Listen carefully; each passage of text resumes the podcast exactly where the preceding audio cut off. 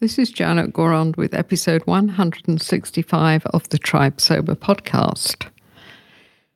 No cheery intro today, I'm afraid, as it's a sad, sad day for me and for South Africa. I'm recording this intro a couple of hours after hearing the appalling news that Eusebius McKaiser has died at the ridiculously young age of 44. He was a national treasure for South Africans, an author, a journalist, and a broadcaster. One of the smartest public intellects in the country, he was a fierce defender of truth and justice, as many politicians found out to their cost. He was also a warm and generous friend. So instead of the planned episode, I wanted to say a few words about my friend Eusebius and re release one of the podcast interviews he did with me. My Eusebius story starts back in 2001 when I relocated from the UK to SA. I started to watch national TV, trying to get my bearings in this beautiful and complex country. I spotted Eusebius on a talk show and I was impressed.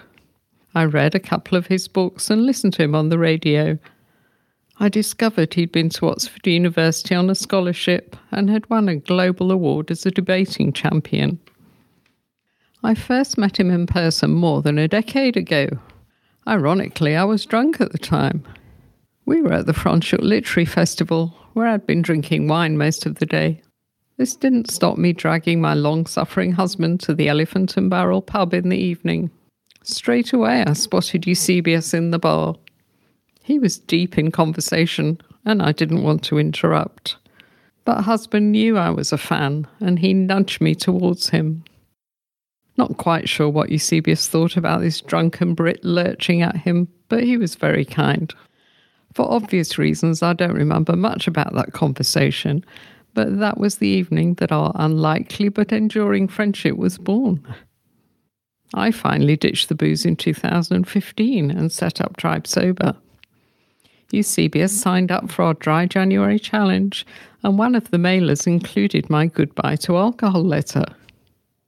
He asked me to read it out on his radio show. So I did, and we got plenty of calls from people who knew that they needed to say goodbye to alcohol. Some of those people were in tears, and so were Eusebius and myself. I'll put a link to that radio program in the show notes. So, apart from reading my letter on that programme, we raised more than 10,000 Rand for Earthchild within about 30 minutes flat.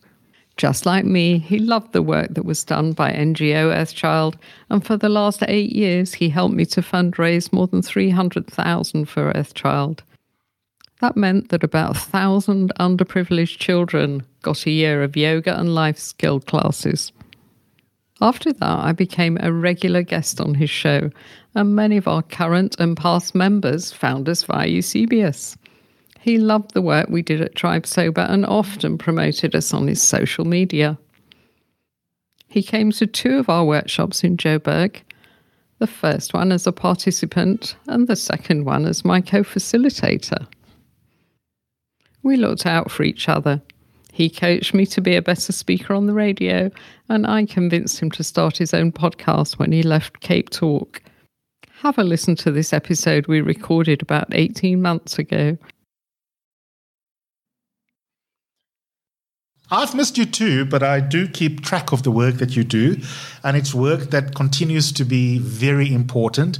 And I'm amazed, just anecdotally, at how big the sober curious movement in South Africa has really become. When we first introduced that kind of framing to my listeners and to the public, it felt like we were introducing neologisms. Now, that kind of language is everywhere, and the options that are available for those who want to socialize and still taste the taste of alcohol but not actually consume alcohol have expanded way beyond the three or four that you and I would have trotted out on a sample table in a workshop four years ago.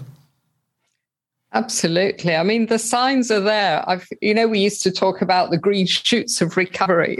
I was thinking the other day, it's the green shoots of sobriety. And, and it, it comes to me in, in three kind of different ways. The alcohol free drinks market has absolutely exploded. And that's particularly promising because obviously that's profit driven and it's profit that has driven the the way that the liquor industry has uh, marketed their product, particularly to women, for the last 25 years. They've been really targeting us, particularly on the wine. And now, you know, those guys that have got endless funds to do the research, they've identified that people are wanting more healthy choices. You know, even if you're not wanting to give up completely, just to maybe have every other beer as an alcohol free beer if you're out for a few beers. Yeah. So that's very promising. And the other thing that is promising is in the old days, I mean, seven years ago, here I was in South Africa, desperate to to get help for my drinking, which was becoming ridiculous. And the only place I could find to go here in South Africa was um, AA, which which didn't really work for me. But the the nice thing these days is there's so many online communities like Tribe Sober, you know, all over the world. So you know whatever demographic you're you're in you can go on the internet you can search sobriety groups and you'll find a community that suits you. And the third thing that you might not know about eusebius it's relatively new but us sober communities we, have got our own magazine now. And it's called Hola Sober, you know, Hola being Spanish for hello, of course. And it's run by an Irish lady who lives in Madrid. That's uh, where the Spanish side of it comes from. And she produces this beautiful magazine, and it's 100 pages. It's one of these flipping books, you know, you, you hmm. have it on your desktop and it's beautifully presented. And her her mission in life is to rebrand sobriety, mm. and she's going to make sobriety as glamorous and fun as we all used to think drinking was. Mm. And she's a special lady, you know. She's she's highly intelligent, highly passionate, and has got uh, a lot of funds to throw at this project. So that's pretty exciting that we've got our own magazine. You and I have different philosophical takes on aspects of sober curiosity. And maybe it's nice if we give our different perspectives because we'll probably there, thereby also catch listeners of this podcast that that have got different needs. Some will identify with my philosophical attitude, some will identify with yours. I I mean, you and I are both liberal, but I am particularly enamored by the idea that it's okay for people to make bad choices. And so, although for me the data cannot be disputed, alcohol is a drug, and it's a bad drug in the sense that it's physiological, quite apart from its sociological and psychological consequences, are objectively bad for you. Um, but I kind of like living in a society in which people make mistakes and they look back in their 40s or 50s and go, oh my God, I tossed my name as an undergraduate drunk at the Rat and Parrot in Grahamstown. Do I wish to, to run a counterfactual universe in which I was not a drunk Rhodes student? And the answer for me is no.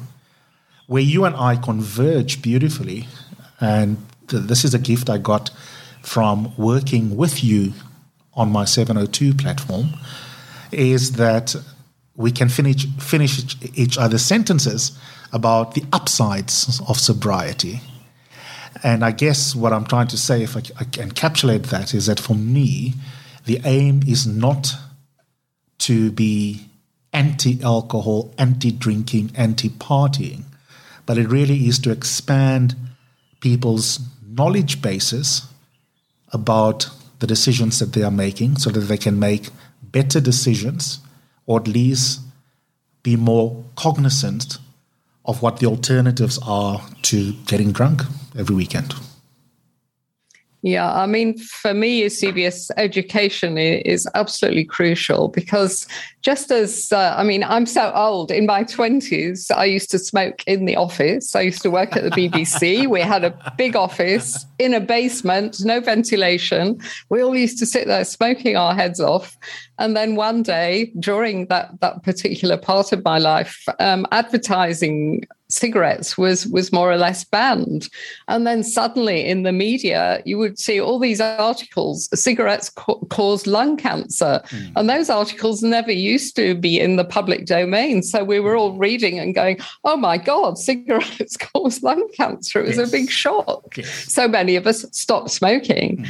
And what, what I'd like to see more of is, you know, more articles about the fact that alcohol does uh, is linked to seven different types of cancer, and many many women. Uh, uh, when I when I um, contracted breast cancer in 2006, I was drinking heavily, and I had no idea that there was any link between my heavy drinking and um, my cancer.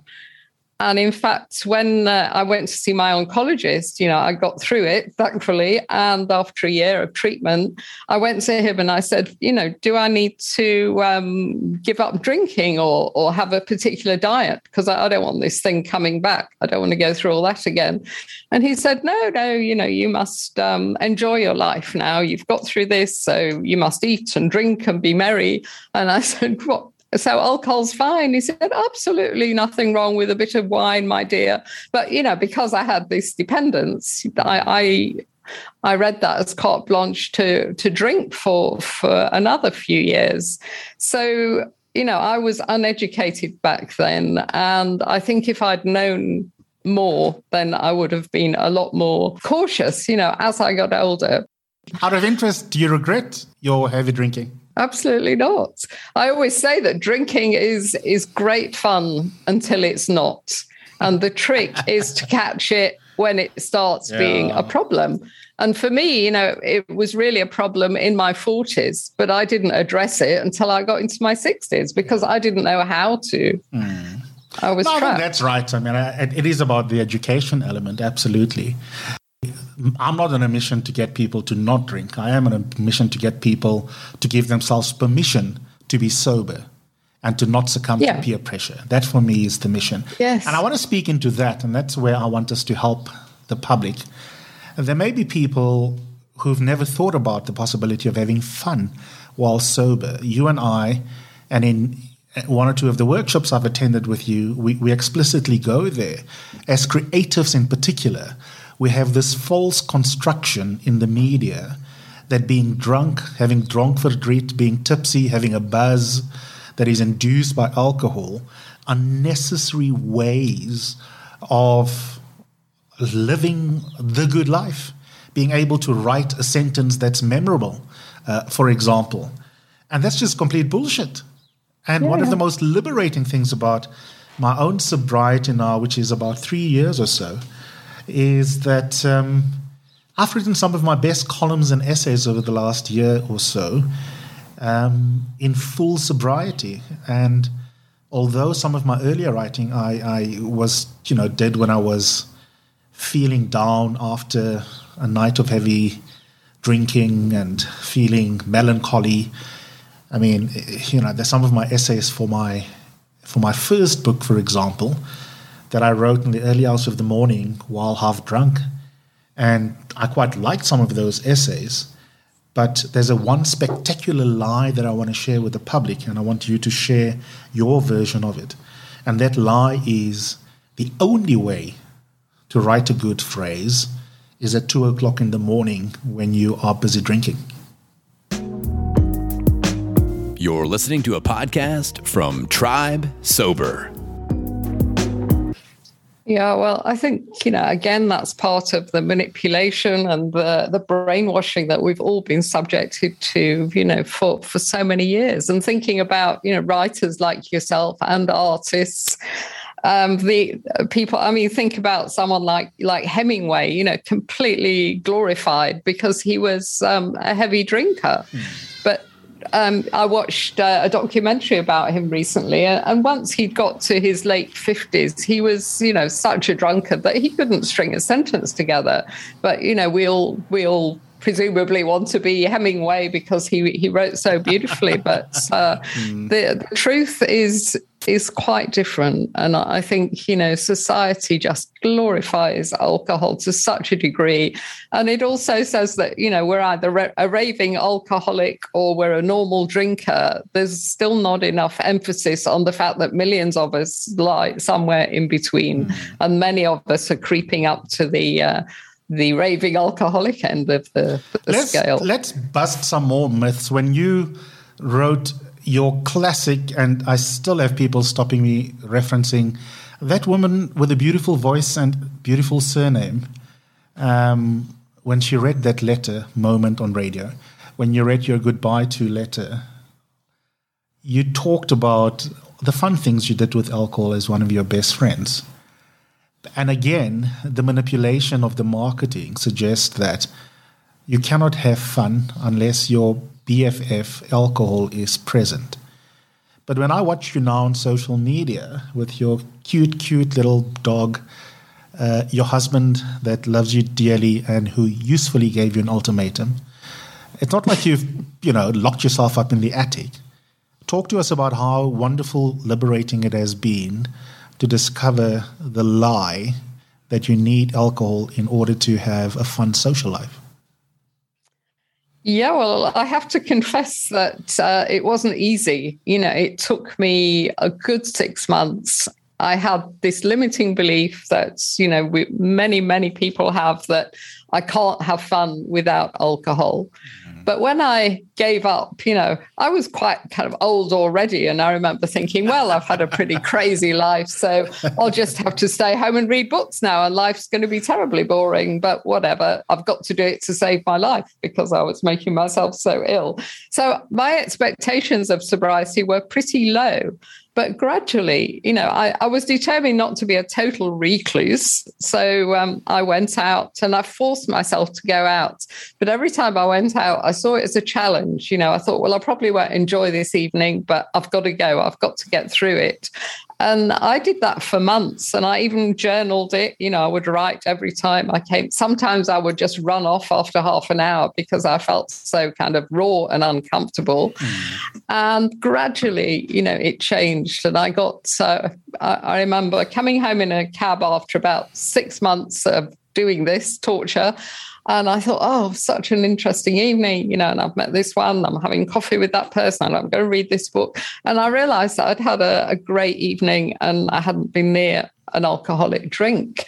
And that was a bit of a turning point. I mean, it still took more work, but I would say, you know, it took me a year to overturn that that very deep limiting belief in my subconscious that um, I could not have uh, fun without alcohol. And now, you know, I do have fun. And I used to, I used to feel really embarrassed about being sober and very apologetic. And I used to live in dread that somebody would say, "What are you drinking? You know, why aren't you drinking?" Because I just couldn't cope with all that. But now, you know, I really relish it when someone starts attacking I me. want to.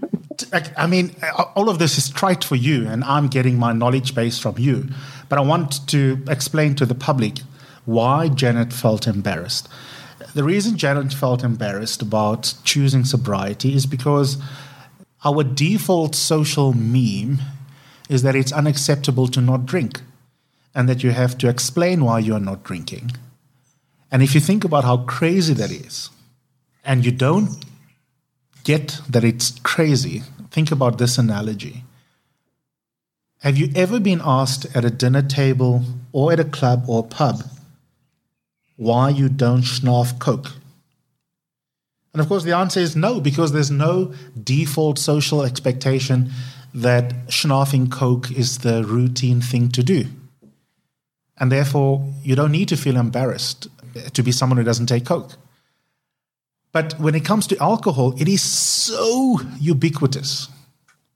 I now see the, the ubiquitous nat- nature of it everywhere through my sober eyes including unfunny jokes about it. I mean, one of my a close friend of mine, long-time friend, typical Facebook type update, um, had a long, long, long, long up, update that ended with the unfunny punchline. Uh, and it was all set up to be sort of like, there's false rumors being spread about me. I'm really, really tired of this. Please don't believe it. And you think, oh my God, I wonder what they're saying about so and so. And then the punchline is supposed to be, it is not true that I quit alcohol. you know, and it, and it's and I would ordinarily have found that funny. Five years ago, I might have found that funny. I don't judge him for that. Obviously not. I'm, I'm all for choice, as I said at the outset. But that kind of status update on, on, on, on Facebook, Janet, is premised on how socially obligatory it is to be a drinker of alcohol. Yeah, yeah.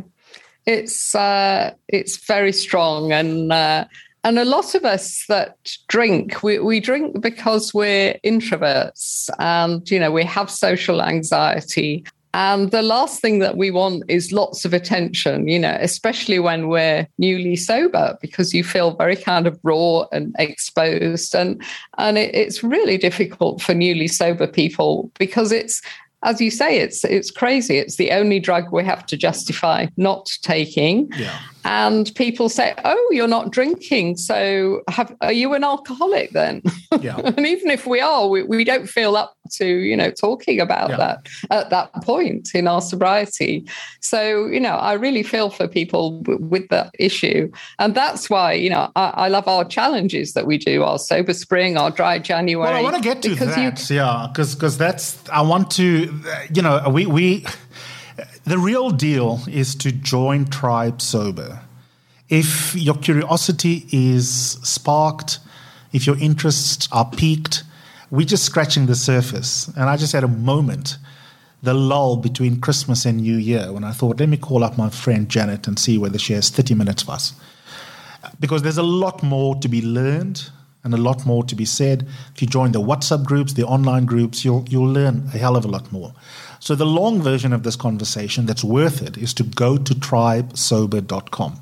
But in the meantime, there's a wonderful January initiative that so many people have benefited from over the years. And honestly, it is one of my most unintended but joyous achievements on radio.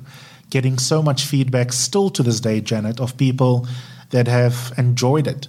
And even if it's not a permanent change in your life, I mean, my dad went through it and he completely loved the Dry January Challenge. And I'm going to let you explain it. It's got a social justice, community impact angle to it, quite apart from an opportunity for, for personal growth. Yeah, well, we, we always say to people, you know, we're not saying give up alcohol, alcohol is bad, don't drink. What we're saying is just try to consider what your life might look like without it. Be a bit sober curious. Just have a month off. Take a break for a month because alcohol is so toxic that just having one month off it will have significant health benefits. About eight years ago, I met these amazing people that have uh, an NGO called Earthchild. It was a, a, it's a lady called Jana Kretzmar.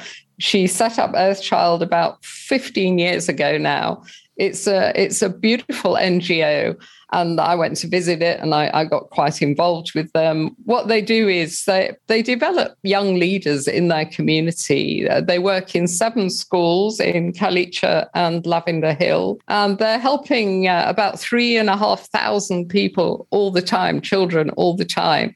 And they're running yoga classes, so they have life skills, they do organic gardening, and they teach these children about health, you know, and how to look after their bodies. It's wonderful work that they're doing.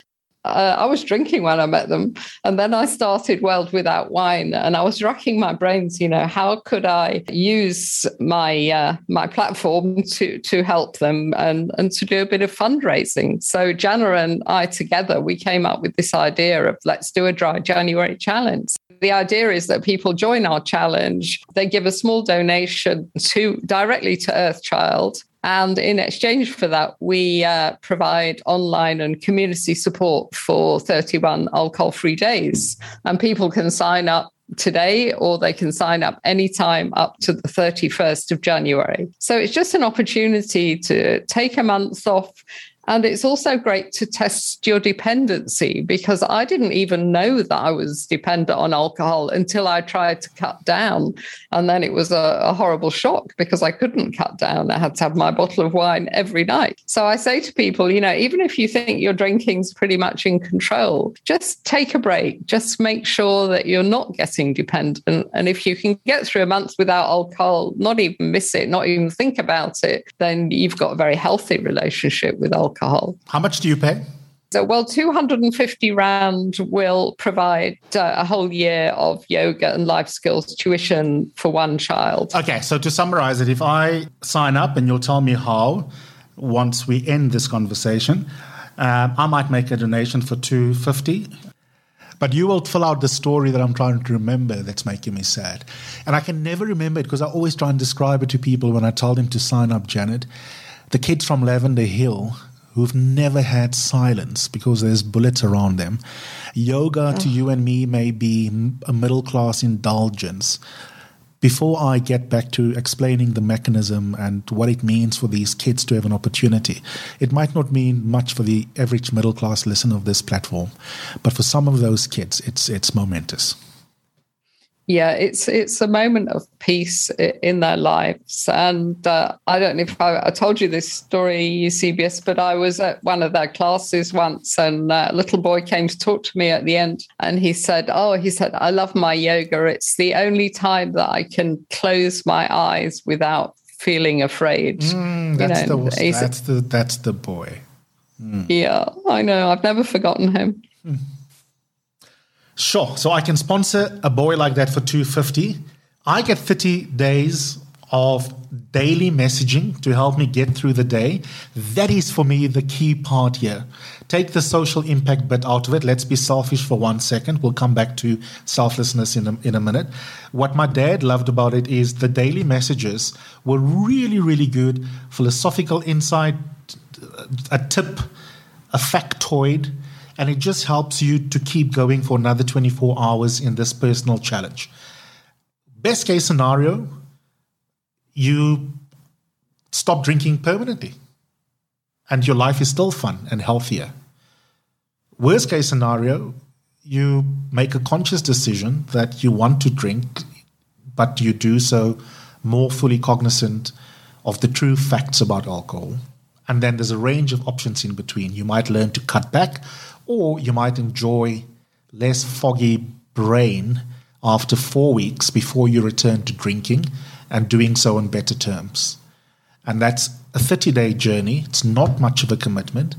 And the 250 Rand is momentous in the life of an underprivileged kid. You're listening to a podcast from Tribe Sober. If you'd like to join our warm and welcoming community, just head on over to tribesober.com and hit the membership tab. That's www.tribesober.com.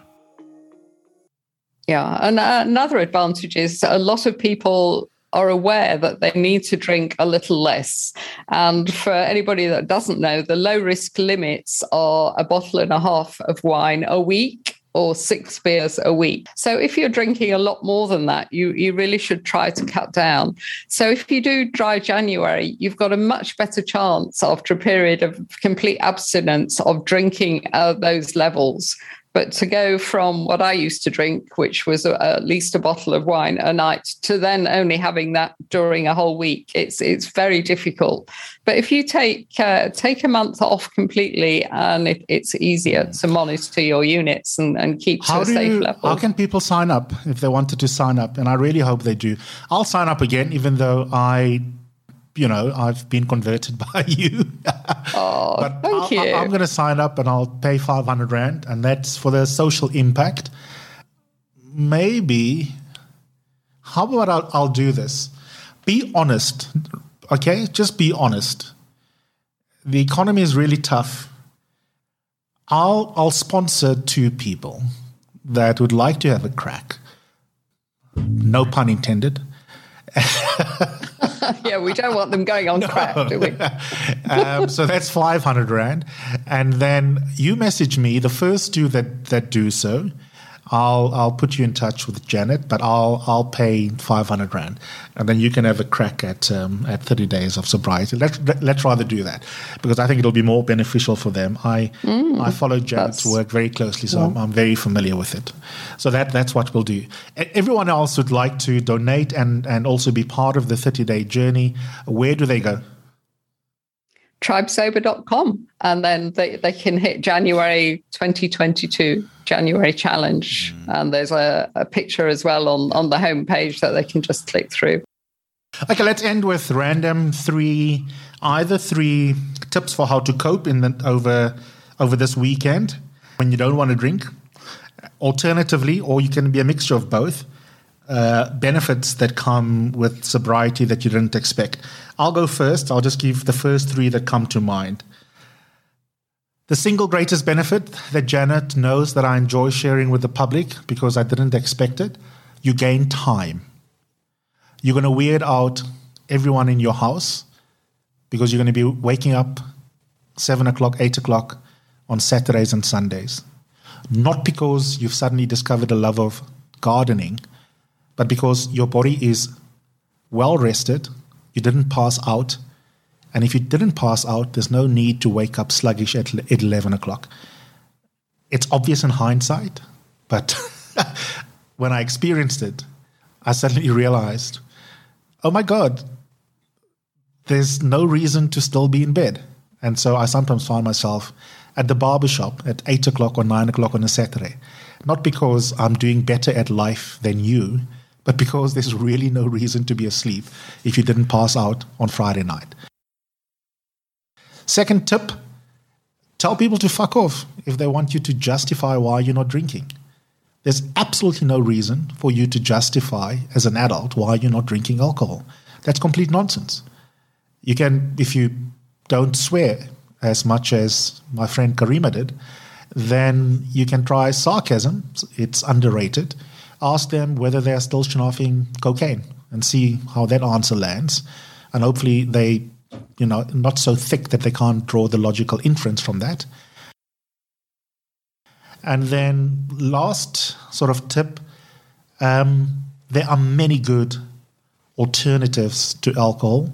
If you enjoy the taste, you will find on on Tribe Sober many beverages that are that are worth trying.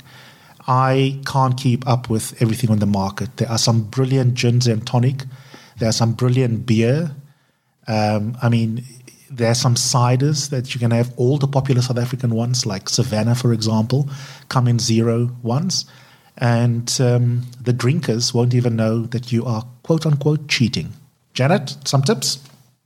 Yeah, uh, just building on that last one, Eusebius, uh, people that sign up for our challenge, they'll get a discount from Drink Nil Koza. I don't know if you've uh, dis- discovered them yet, but mm. they have all of the alcohol-free drinks um, that you can imagine, uh, at least 100 choices, and they'll deliver them to your door anywhere in South Africa. Oh, wow. So, it, so it, you know, that's a great thing to do at the beginning of the challenge. Put in an order, get them get your fridge full of them and then you'll you'll be sorted for the month. So yeah a tip um, it's very hard to change your relationship with alcohol alone. I tried for 10 years and got nowhere. But the minute i'd found other people on the same path then i could uh, i could do it. So whether you've got a buddy or a community like ours just get some somebody else to to do this with you. Mm. a couple of benefits maybe um, sleep you know your sleep will improve. I think we get uh, only about two or three cycles of rem sleep if we drink. We, we need about seven so you will sleep better hydration. You, did you know that every glass of wine that you drink, you lose the equivalent to four glasses of water from your system? Mm. So that's why when you stop drinking, even after just, you know, a week or two, your skin looks so much better and it mm. kind of plump gets plump mm. and again and looks looks more healthy and your anxiety will reduce your immune system will strengthen and obviously you know covid is still around. Yeah. so the stronger our immune system Absolutely. is the, the better we'll be. So uh, i could go on but i'd better shut up now. Have a beautiful weekend coming up. I look forward to you and i chatting some more in the new year. And um, I also want us to check in on how the journey is going with listeners of your podcast and mine during January. So maybe mid January, we can check in, maybe even do a live event. So we're not only talking into the ether. Uh, so in the meantime, if you are going to sign up, please do sign up. It's for a good cause and you can challenge yourself and it's healthy. And um, keep, keep a journal of how you're getting on. And um, maybe on Instagram, you, me, and Janet can have a conversation about three to four weeks from now.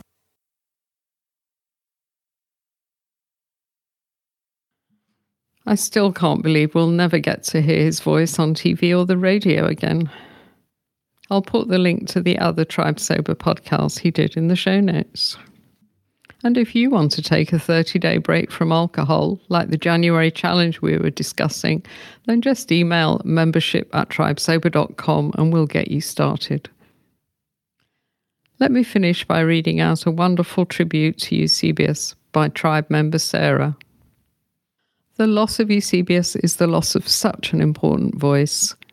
I'm just desolate about this news. I loved his podcasts and his interviews, his beautiful turn of phrase, and constant admonishments to us to not be lazy thinkers, to engage and to reflect critically. I felt smarter just by listening to the guy and more connected. I'll really miss his Socratic approach, provocative when necessary, his radical honesty and general humanity and spirit of inclusivity. So, so sad for his family, colleagues, and partner, especially, and a great loss to society as a whole. Oh, thank you, Sarah. That was beautifully put.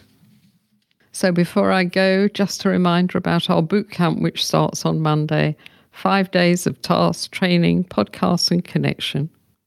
Get more info on tribesober.com or just go to Sobriety Bootcamp Facebook group and ask to join. Thank you for listening, and I'll be back next week.